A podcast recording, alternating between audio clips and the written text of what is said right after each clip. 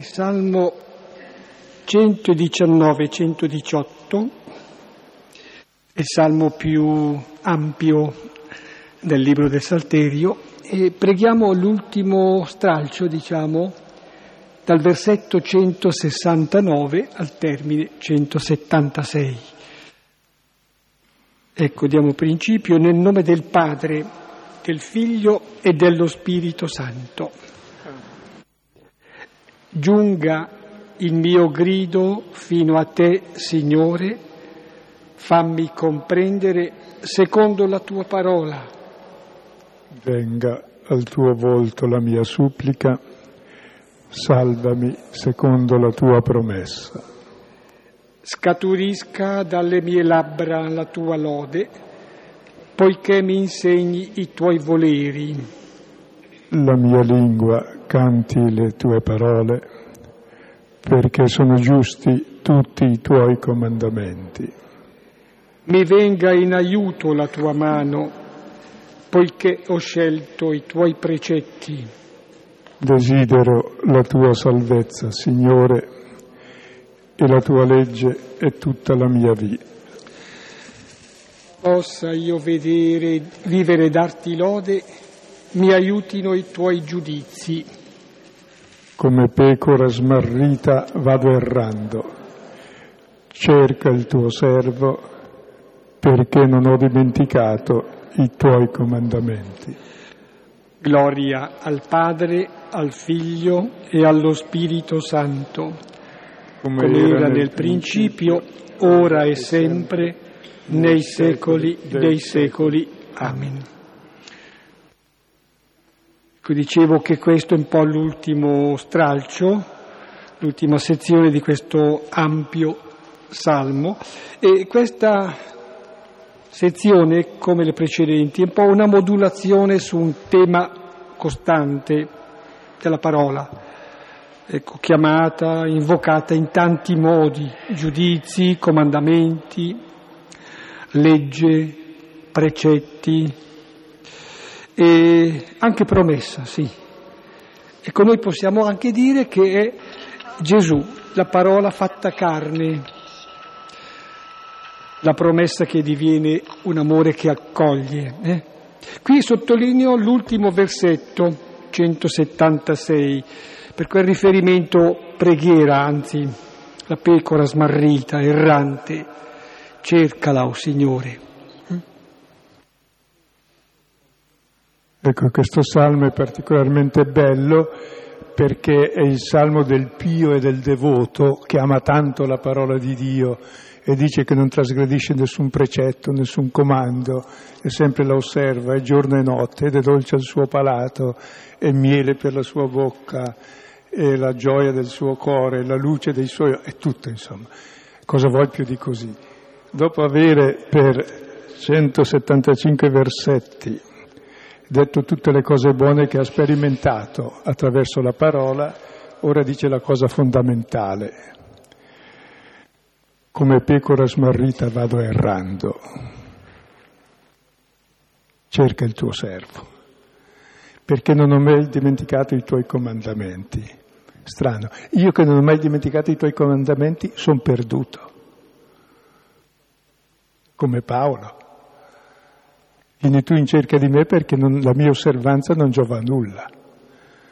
Quindi alla fine di tutta questa contemplazione sulla parola, sulla giustizia, sulla cosa più sublime che ci sia, quella che per Paolo è la irreprensibilità della legge, alla fine dice non ho mai dimenticato i tuoi comandamenti, quindi li osservo tutti. Bene, sono una pecora smarrita, va in cerca di me, che sono perduto. E i testi che leggeremo adesso e poi continueremo dopo Pasqua, non il lunedì dopo Pasqua, ma la settimana successiva, Dio piacendo, sono il cuore del Vangelo, il capitolo 15 di Luca, e ci siamo mossi quest'anni dal capitolo 12 in poi dove c'è tutta una storia della salvezza, la storia di male del mondo, come si può vincere il male col bene, come il male è la provocazione alla nostra libertà, alla conversione, a cambiare criterio, e come in questo male Dio agisce Noi dobbiamo cambiare criterio e lui chi è? È quello che paga in croce per i nostri cattivi criteri. E quindi è il tempo dell'annuncio della salvezza, di lui che ci ha salvati gratuitamente. E poi abbiamo visto che questa salvezza è una porta stretta attraverso la quale non passa nessun giusto, perché la salvezza è la misericordia e la grazia di Dio e la grazia e la misericordia è per tutti i peccatori, non per i giusti. E questa sera entreremo nel cuore del discorso, il capitolo 15 di Luca sulla misericordia, e daremo un po' una luce, una lettura pasquale di questo testo. Conoscete molto bene il capitolo 15, parla della pecora smarrita, della moneta perduta e del figlio perduto e ritrovato. E di questa gioia perché è stato trovato il figlio perduto e ritrovato. Praticamente tutta la nostra vita, la nostra festa, la nostra gioia cristiana in cosa consiste? Nel fatto che il figlio di Dio, l'unico giusto, il fratello maggiore davvero, si è fatto ultimo di tutti, si è fatto maledizione e peccato sulla croce, si è fatto spazzatura del mondo in modo che l'ultimo uomo di tutti è lui, in modo che tutti sono salvi. E allora il testo di oggi ci aiuterà a vedere, proprio attraverso la parabola della pecora smarrita, che poi la pecora smarrita è l'agnello immolato alla fine, e poi attraverso la dragma perduta, il tesoro che Dio ha perso, il suo figlio per questo mondo, ha tanto amato questo mondo da dare il suo figlio.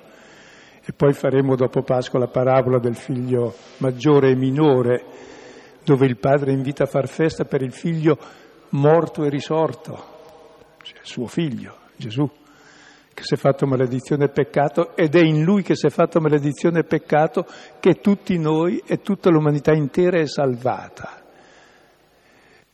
E adesso leggiamo il testo. Voglio riprendere e sottolineare quanto diceva poco fa Silvano, cioè della gioia che eh, ci viene comunicata perché, ecco, nativamente questa gioia è quella di Dio, è una gioia, una felicità incontenibile.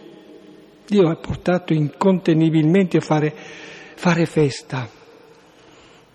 È noto, lo vedremo, e non per la riuscita di qualcosa, eh?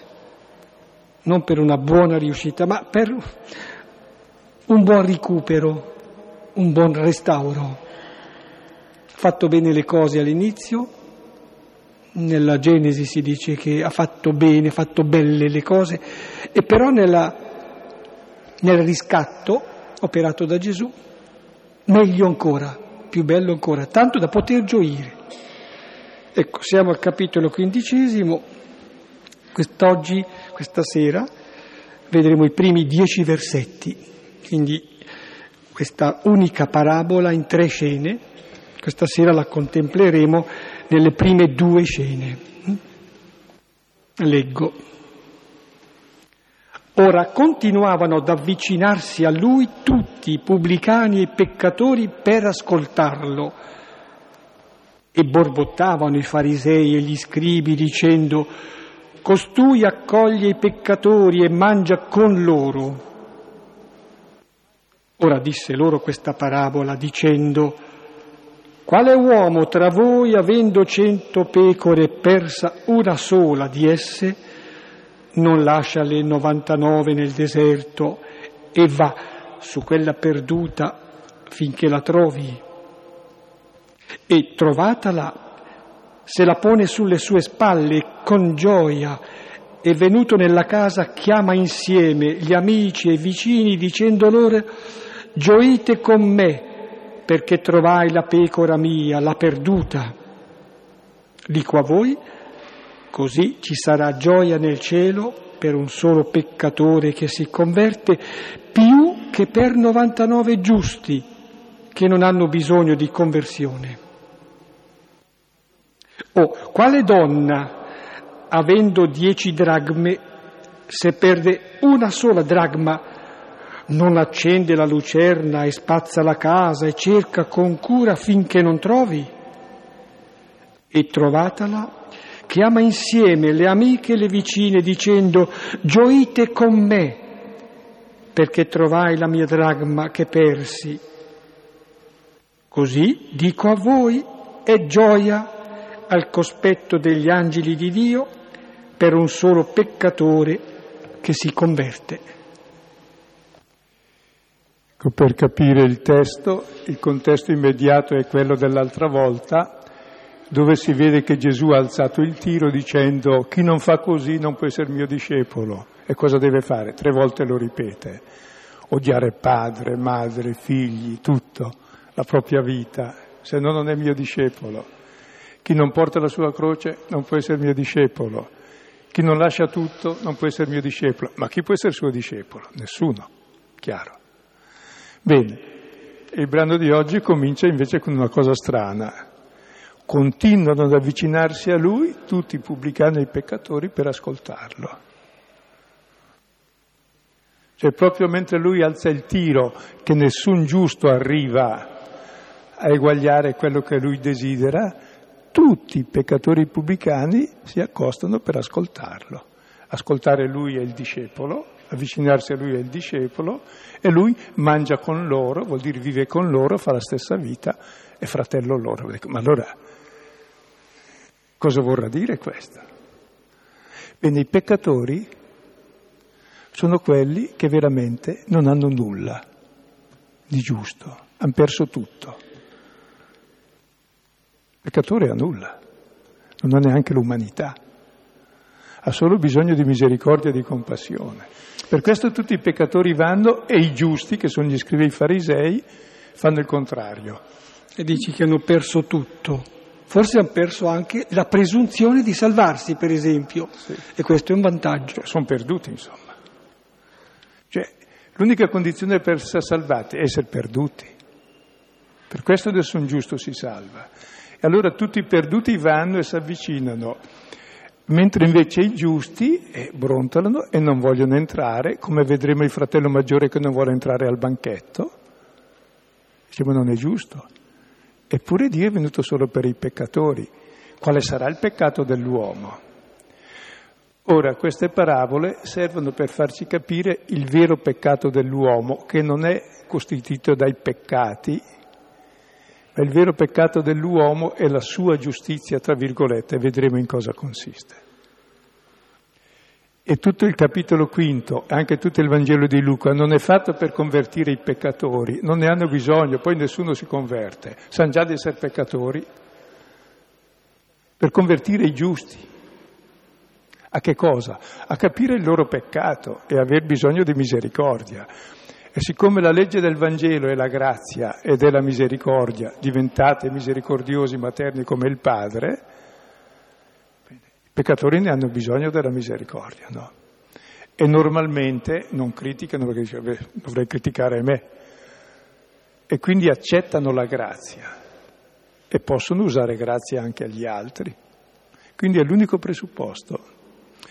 E quello che cercheremo di fare in questo periodo pasquale è proprio raggiungere le radici della grazia pasquale. La grazia pasquale, che è il nostro battesimo, vuol dire che siamo salvati dalla morte per misericordia, siamo salvati dal peccato per pura grazia, perché l'unico giusto si è fatto maledizione e peccato per noi.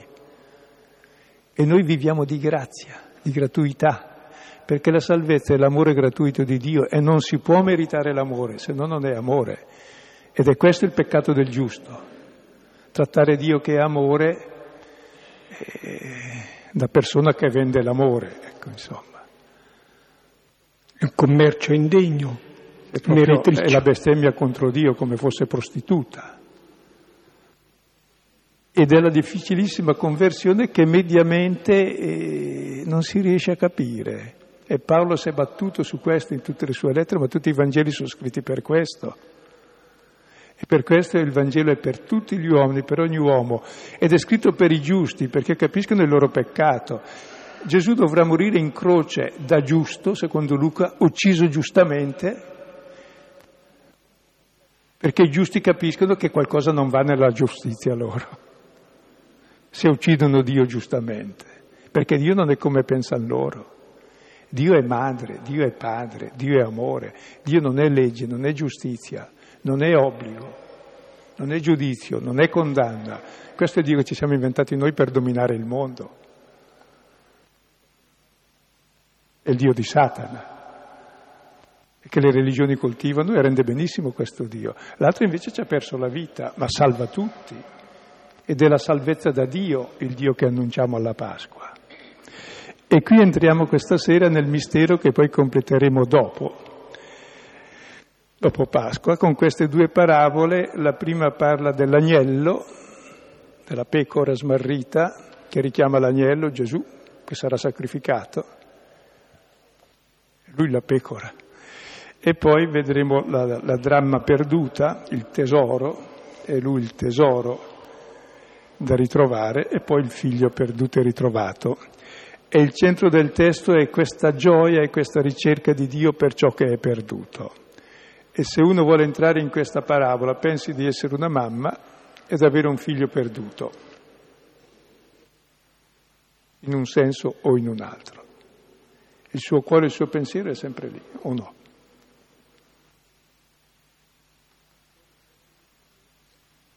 Così il cuore e il pensiero di Dio è verso i suoi figli perduti, verso tutti ma non tutti in generale, ciascuno. E allora vediamo le parabole perché sono migliori di ogni spiegazione.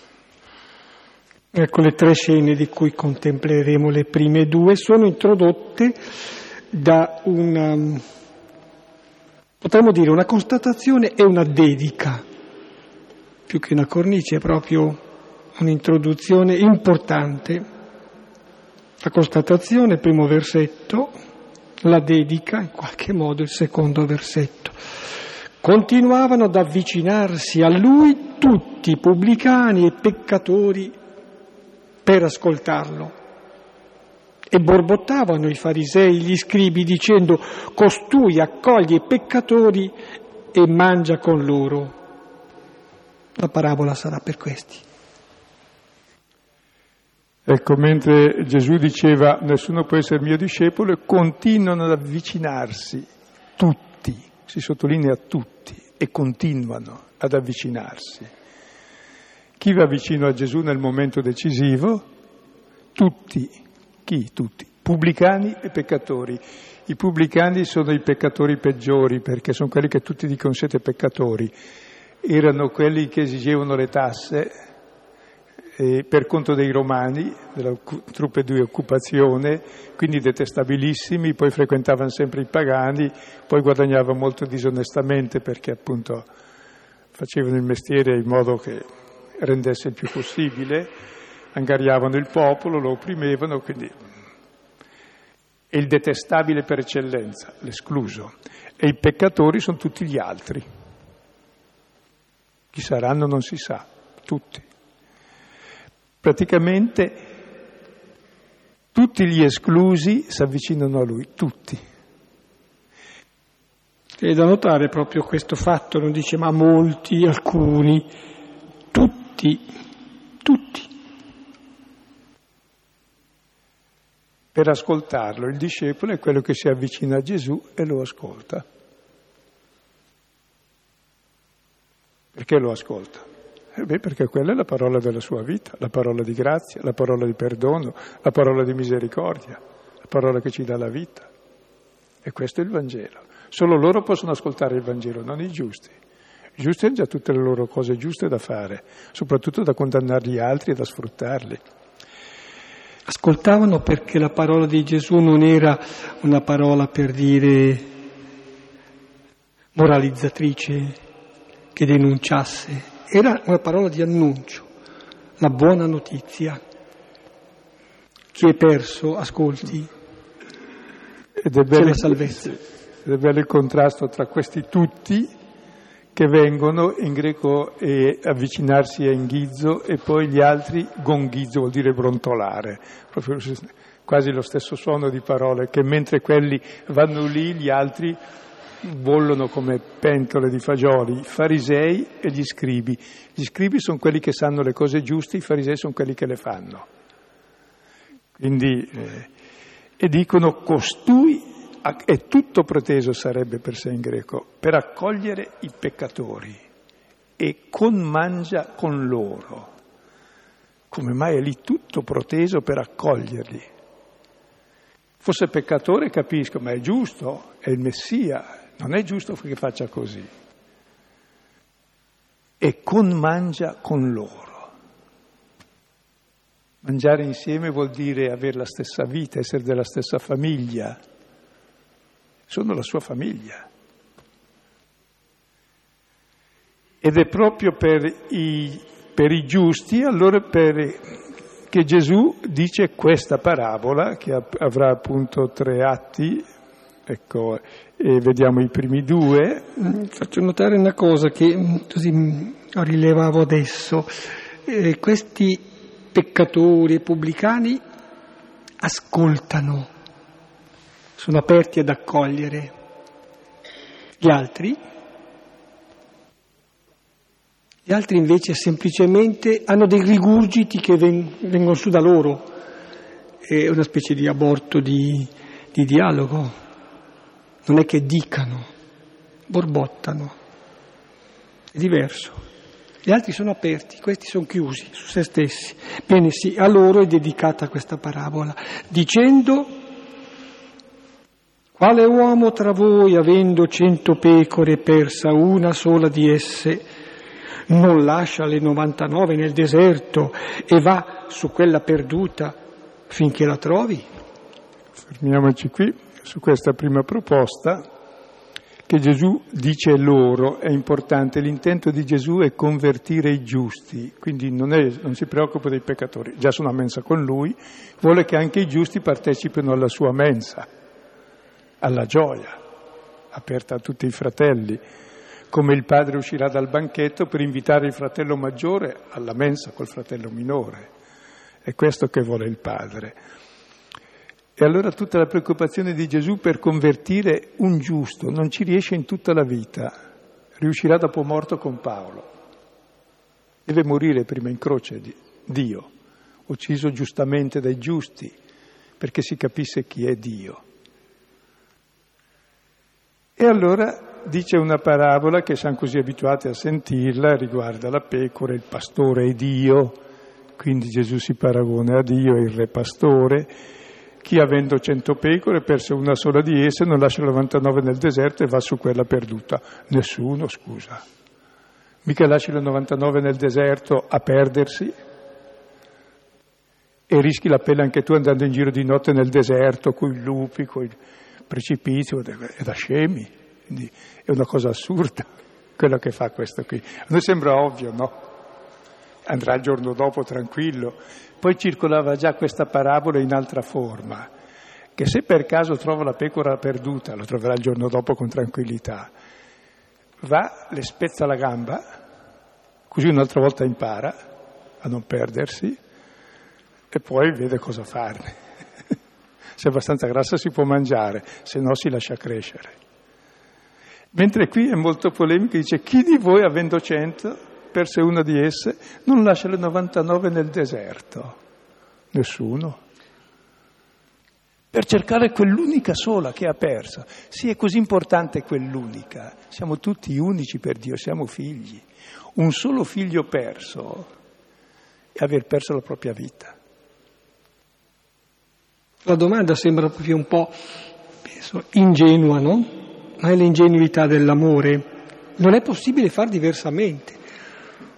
Perché ciò che perdi ti fa capire il valore di ciò che hai perso. Che vuol dire che ognuno di noi vale infinitamente agli occhi di Dio. Ognuno di noi vale tanto che Lui ha dato il suo figlio unigenito per ciascuno di noi.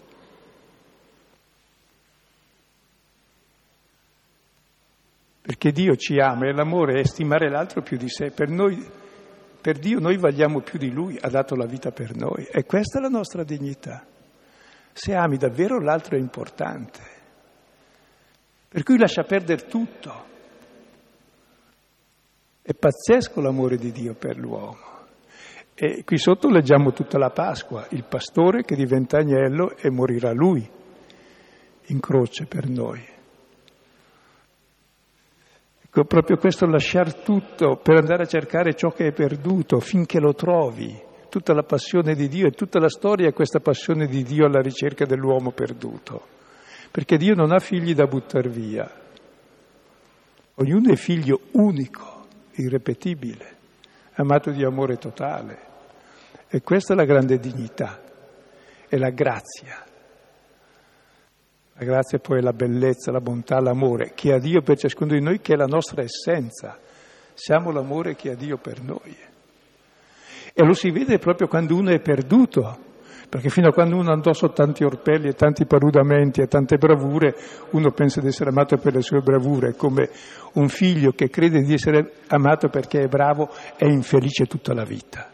Deve tirare il collo per fare il bravo sempre, poveretto, sarà un secchione ma infelice.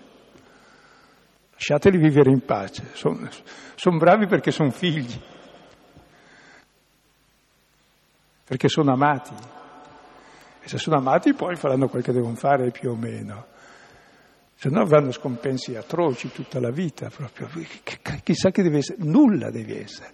Avere la gioia di vivere perché sei amato e sei figlio. Questa è la grazia, se no vivere è una disgrazia vivere, è un peso, un onere. Assurdo. Ecco, capire questo pastore che perde la testa, il pastore è il re, è Dio, per l'uno che perde. Allora anche i 99 cosiddetti giusti capirebbero perché si dà tanto da fare e perché è contento di mangiare con questi peccatori. Dovrebbero anche loro, se sono fratelli e hanno capito di essere figli di Dio, fare altrettanto. Quindi questa prima parabola ci dice l'insensatezza dell'amore di Dio per l'uomo. È insana questo amore. Ed è l'insensatezza proprio dell'amore che dà senso alla vita. Cioè, se no non è amore, se no non è vita. Quando si parla di alienazione, diciamo, dell'esperienza religiosa, pensarci bene, c'è una forma di alienazione da parte di Dio, insania, ingenuità, esagerazione. Però dice, Dio ha tanto amato il mondo da dare suo figlio, da buttarsi via, ecco, da alienarsi. Ed è bello questo appunto e va su quella perduta finché non la trovi. Cioè tutta la storia, tutta la Bibbia ci parla di questa ricerca che Dio, dalla prima sera nel giardino, Adamo dove sei? Comincia la prima ricerca. E tutta la Bibbia è Dio che va in cerca dell'uomo. Per trovarlo, lo troverà sulla croce, anzi nell'inferno. Gesù scenderà agli inferi e lì li trova tutti. Finalmente, oltre di qui non andate. E ci sono anch'io con voi e smetterete di fuggire finalmente e possiamo stare insieme e far festa. Questo è il senso della Pasqua. Vediamo il seguito. Ancora una cosa però mi pare si possa dire tra le tante che tralasciamo. Eh, giustamente si può dire che noi ci troviamo qui anche tutti i lunedì quando c'è l'incontro perché cerchiamo, cerchiamo certo, però è più come dire, più intenso e proporzionato a, a chi lui è, il ricercare noi da parte di Dio. È lui che ci cerca. E la nostra ricerca è una risposta alla sua ricerca. Prosegue.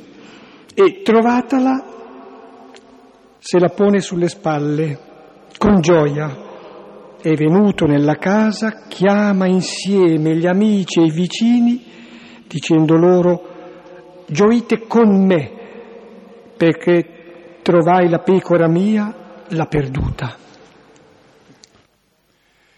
Finalmente la trova, non le spezza la gamba, non lo spezzeranno neanche lui, sarà trafitto. e se la pone con gioia e se la porta a casa. E questa pecora entra in casa e le altre sono fuori. Questi fuori sono i giusti, che sono lì fuori che brontolano, e questa pecora perduta sono quei, tutti i peccatori che stanno con Gesù e già fanno festa. E allora entra nella casa e chiama tutti gli amici e i vicini. E c'è un gioco di parole in greco che anche prima veniva fuori, con mangia, con chiama, con gioisce, questa parola con che è il complemento di compagnia è la parola dominante in tutti questi racconti, perché Dio è compagnia e questa compagnia si esprime nel con mangiare, con chiamare tutti insieme, con gioire, eccetera. Ma guardando più innanzi, beh, insomma, mi ricordo un'espressione di Paolo quando dici ma come sarà la vita, la vita dopo? E lui dice essere con Cristo. Basta. Guardando ancora questo capitolo un po' dopo, quando il fratello maggiore si lamenta col padre che da tanti anni ti sono schiavo e tu non mi hai dotato niente, dice, come schiavo? Non ti sei mai accorto che tu sei con me? Che tutto ciò che è mio è tuo, anch'io sono tuo. Non hai mai visto questo? Perché vivi da schiavo? E non capisci questo essere con me uguale a me. Ed è bella questa esplosione di gioia questo entrare in casa e volere che tutti partecipino alla sua gioia e congiuite con me. E la gioia in cosa consiste? Trovai la pecora, la mia, la perduta. Cioè, dietro ogni uomo perduto, il padre vede il figlio unico, che si è fatto ultimo di tutti. Maledizione e peccato per ogni uomo. E quindi giuisce infinitamente di ogni perduto. Ma non è che il, che perduto si sia convertito non, per sé. La pecora non è che si converte, è trovata. Non si dice neanche che i peccatori lì si sono convertiti per sé. Si dirà poi che si convertono, ma forse il senso è un altro. Bene, questa esplosione di gioia che c'è nella casa è quella che sta facendo Gesù mentre accoglie i peccatori ed è quella gioia contro la quale brontolano i giusti. E allora vediamo l'applicazione della parabola. Dico a voi, così ci sarà gioia nel cielo per un solo peccatore che si converte più che per 99 giusti che non hanno bisogno di conversione. Allora se notate c'è tre livelli di testo. Il primo c'è la realtà di Gesù che mangia e fa festa con i peccatori, quindi questa gioia e dall'altra i giusti che lo criticano. Allora Gesù racconta la parabola della pecora trovata e della gioia che si fa. E ora c'è un salto e dice così, come capita quando si trova la pecora, un pastore chiama gli altri, così in cielo, in Dio. C'è una gioia infinita per un solo peccatore che si converte a che cosa?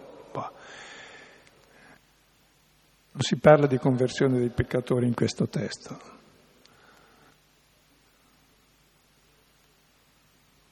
La vera conversione consiste nel capire la gioia e l'amore che ha Dio per noi. I peccatori lo capiscono, sono i giusti che non lo capiscono, perché questa parabola è detta per i giusti, perché capiscano di avere questa gioia e allora si convertono anche loro e partecipano, perché capiscono che questa gioia è riservata anche a loro perché il vero peccato è la loro mancanza di gioia, la loro mancanza di amore.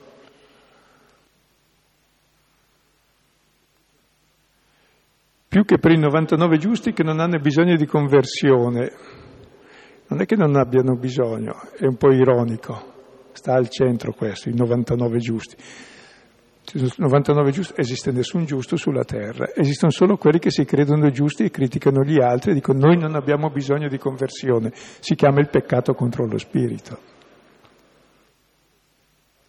La conversione vuol dire accettare la grazia e la misericordia di Dio, i peccatori l'accettano, il giusto dice no, io ho i miei meriti, a me bastano. E avanzano, ho dei crediti con Dio, mi deve pagare bene. E quindi è fuori dalla grazia di Dio, è fuori dall'amore. Ha un contratto con Dio di dare e avere, questo però non è l'amore. Anzi, è un insulto a Dio, Sarebbe come se uno avesse il contratto col marito o con la moglie, è un insulto all'amore o coi figli. Capite che è il vero peccato contro Dio che è madre, padre e sposo, questo atteggiamento del giusto. E allora questa è la prima parabola che però comprendiamo meglio nella seconda. Il primo quadro che è terminato, anzi è esploso nella gioia, nella casa. Ecco, ora siamo nella casa e Dio, il Signore Gesù, eh, così osa anche paragonarsi prima sì, al pastore e qui a una donna, una semplice donna. Quale donna? Avendo dieci dragme, se perde una sola dragma non accende la lucerna e spazza la casa e cerca con cura finché trovi?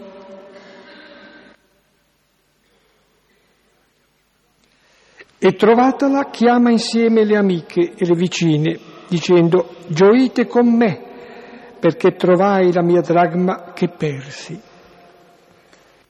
Ecco, allora abbiamo visto prima il pastore che è il re, Ora vediamo questa donna, ecco, tra l'altro vedremo anche dopo ci sarà il padre, che però è madre, in realtà nel racconto. E qui è l'aspetto materno di Dio, siamo in casa, allora parla di questa donna, ecco che ha dieci dracme, sono un risparmio, una dracma è un salario quotidiano, quindi è riuscita a mettere via dieci salari fa sempre comodo, in un'economia di sussistenza poi era il suo tesoretto. Ecco, ne perde una sola. Si insiste in tutte e due le parabole del uno solo. Accende la lucerna, spazza la casa, cerca con cura finché la trova. Così fa la donna, così fa Dio. La sua casa è il mondo intero. Per un solo uomo mette a suo quadro il mondo intero per cercarlo. E come si cura? Con cura, finché la trova e non desiste mai. E la spazza si dà da fare. E la trova sotto tutta la spazzatura, tra l'altro. Perché quello è suo figlio. E difatti il grande tesoro di Dio, il figlio primogenito, è quello che si è fatto ultimo di tutti, è spazzatura del mondo ogni cosa che hai fatto uno degli ultimi l'hai fatto a me, si identifica. E allora ecco la cura che ha Dio per gli ultimi, per i peccatori, è la cura del figlio unico. Se diciamo la prima parabola parla dell'insensatezza di quest'amore, e del pastore che va a cercare di notte nel deserto è da scemo, perde se stesso, perde la vita lui, perde anche le altre 99, ma un po' di prudenza quindi è sconsiderato. Questa parla invece di tutta la cura e, e la laboriosità che mette a suo quadro tutta la casa, non lascia ripul- eh, tutto il mondo è casa di Dio, tutto l'universo, eh, si dà da fare in ogni angolo, insomma, per trovare ciò che ha perduto. Sto pensando che sia nell'un caso prima del pastore, come in questa immagine della donna, che si dà da fare, ecco. C'è una specie, oso dire, di quasi di coazione, hm? una specie di necessità incombente. Dici, ma cos'è? È una forma patologica? No, è una forma di, di necessità da amore. È irresistibile. Irresistibilmente portato il pastore a cercare la pecora e questa donna inarrestabilmente portata a, a cercare questa moneta che unica moneta che ha perso. E tra l'altro l'unica volta che si parla di necessità per Dio nei Vangeli riguarda sempre la croce. È necessario che il figlio dell'uomo, eccetera. Riguarda sempre la croce perché è necessario per Dio finire in croce. Perché? Perché l'uomo è in croce e Dio vuole incontrare l'uomo. Deve andare all'inferno. È necessario che vada agli inferi Dio perché l'uomo è lì. l'unica necessità di Dio è incontrare colui che ama, l'uomo. È la sovrana libertà dell'amore questa necessità. che sembra insana, invece è la sapienza che regge il mondo. E poi vediamo qui che mette a soqquadro tutto e c'ha una cura infinita e non sta attenta alle minime cose per arrivare a trovare proprio quello lì, che nulla vada perso. Il Signore vuole che tutti gli uomini siano salvi, tutti, nessuno escluso, e giungono a salvezza attraverso la conoscenza della verità. E la verità è che Lui ama noi più di sé, ciascuno di noi.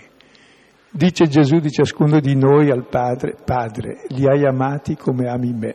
Ciascuno di noi è amato come Gesù, il figlio unico. E Gesù dice di sé, anch'io li amo del tuo stesso amore. Come il Padre ha amato me, così anch'io ho amato voi, con l'amore con il quale il Padre ama me. Allora, eh, sì, sono proprio testi pasquali, cerca con cura finché trovi. È bello il cercare finché trovi, non desiste mai, insomma. Se leggete la Bibbia in questa chiave di Dio che cerca finché trova, è il senso. E il cantico dei cantici poi è tipico, è la sintesi di tutta la scrittura, di questa ricerca, finché si trovano e si incontrano. Questi testi eh, profondamente, di profonda intonazione pasquale, perché c'è l'esplosione della gioia. Previamente però c'è questa fatica, questo labor, questo travaglio della ricerca che ha il prezzo della vita stessa di, del pastore e della donna, cioè di Gesù Cristo. Ecco.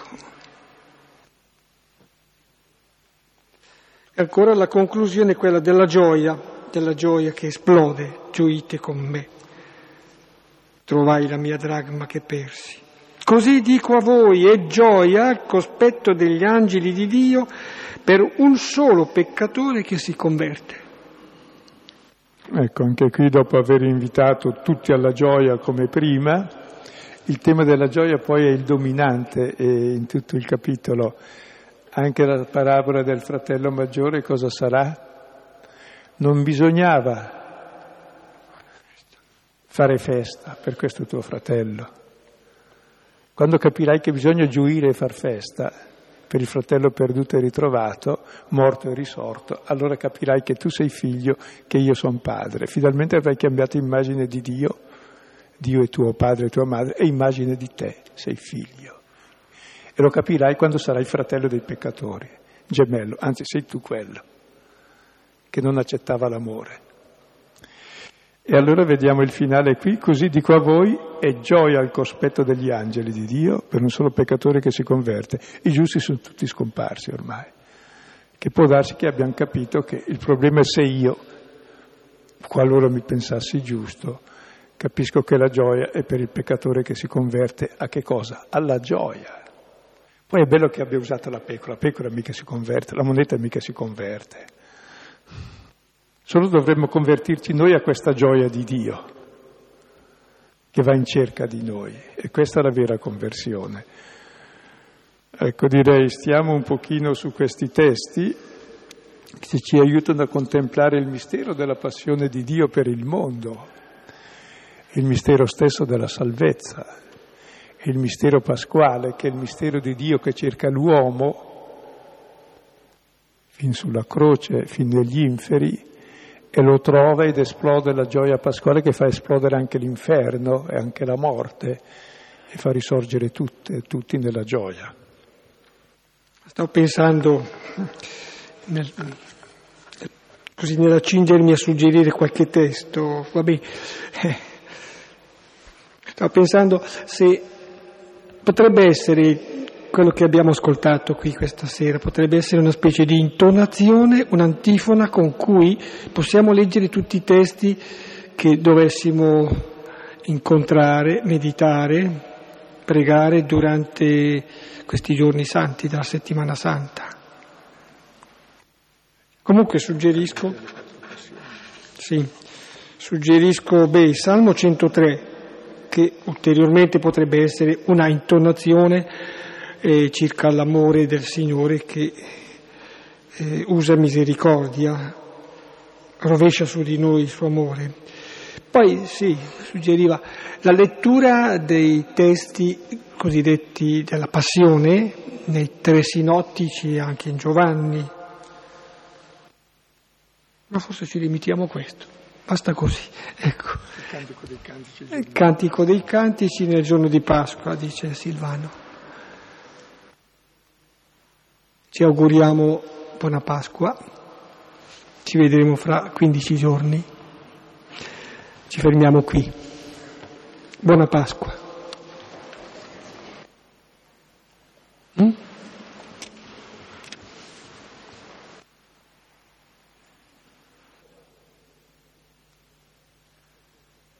Circa questa parola no, della gioia è così importante che la prima parola che rivolge l'angelo a Maria è gioisci. E questa parola chaire in greco, da cui c'è charis, è la parola dominante di tutto il Nuovo Testamento e definisce Dio, perché charis vuol dire, la stessa radice di gioia, vuol dire bellezza, bontà, dono, gratuità, amore, è tutto insomma. Se no vuol dire che proprio la vita è triste, è disgraziata, è brutta è pesante e quindi è la parola proprio che contiene tutto e definisce Dio praticamente. E il comando di Dio è gioisci, perché? Perché Dio è amore e l'amore è gioia, dove è amato, dove non è amato è morte, ma allora è una disgrazia, è brutto. E questa è la buona notizia proprio. Quindi è un ritornello costante in Luca questo gioisci, gioisci, e qui esplode in modo centrale. Poi quel che diciamo è il termine poi di grazia, la grazia pasquale, la grazia battesimale, è ancora la stessa parola. Ecco, sperando che i cristiani testimonino la gioia, non il dovere solo. Ecco, una cosa circa il condividere la gioia, no, che la gioia se condivisa non perde niente, si raddoppia, è come la risata, se ride dall'altro due risi, e il dolore condiviso si dimezza, il peso, quindi è interessante come è importante la condivisione. Allevia i pesi, raddoppia i beni. E sì che costa niente. È, è necessario, perché l'uomo è comunione, è con. Difatti l'altro tema gioia è con. Se notate questo testo fa leva sul termine gioia e sul con. In greco sarebbe congiuite con me, due volte con mette. Con mangiare con Gesù, anche quello, sì. La gioia è l'unica cosa che non si può fingere e non c'ha trucchi. La gioia è semplicemente amore. Eh beh, se uno è amato ha gioia di amare, quindi il problema è amare veramente. Non c'è altra gioia. E gli altri sono trucchi, ma i trucchi valgono poco. E eh beh, appunto, bisogna... Eh, dico, non è che devo giudicare gli altri sulla gioia, su di me. Ciò che non mi dà gioia è segno che non è amore e che sono chiuso in me. Oh, capita spesso, è pazienza, ma questo dipende da me, non dagli altri. E poi la vita è... Eh beh, non è spontanea, va coltivata, spontanea è la tristezza, siamo tutti abbastanza scemi di essere tristi perché con lo stesso prezzo potremmo essere contenti, perché la vita se sorridi uno specchio ti sorride, se fai la faccia brutta te la fa brutta e ha ragione, ti fa da specchio la vita.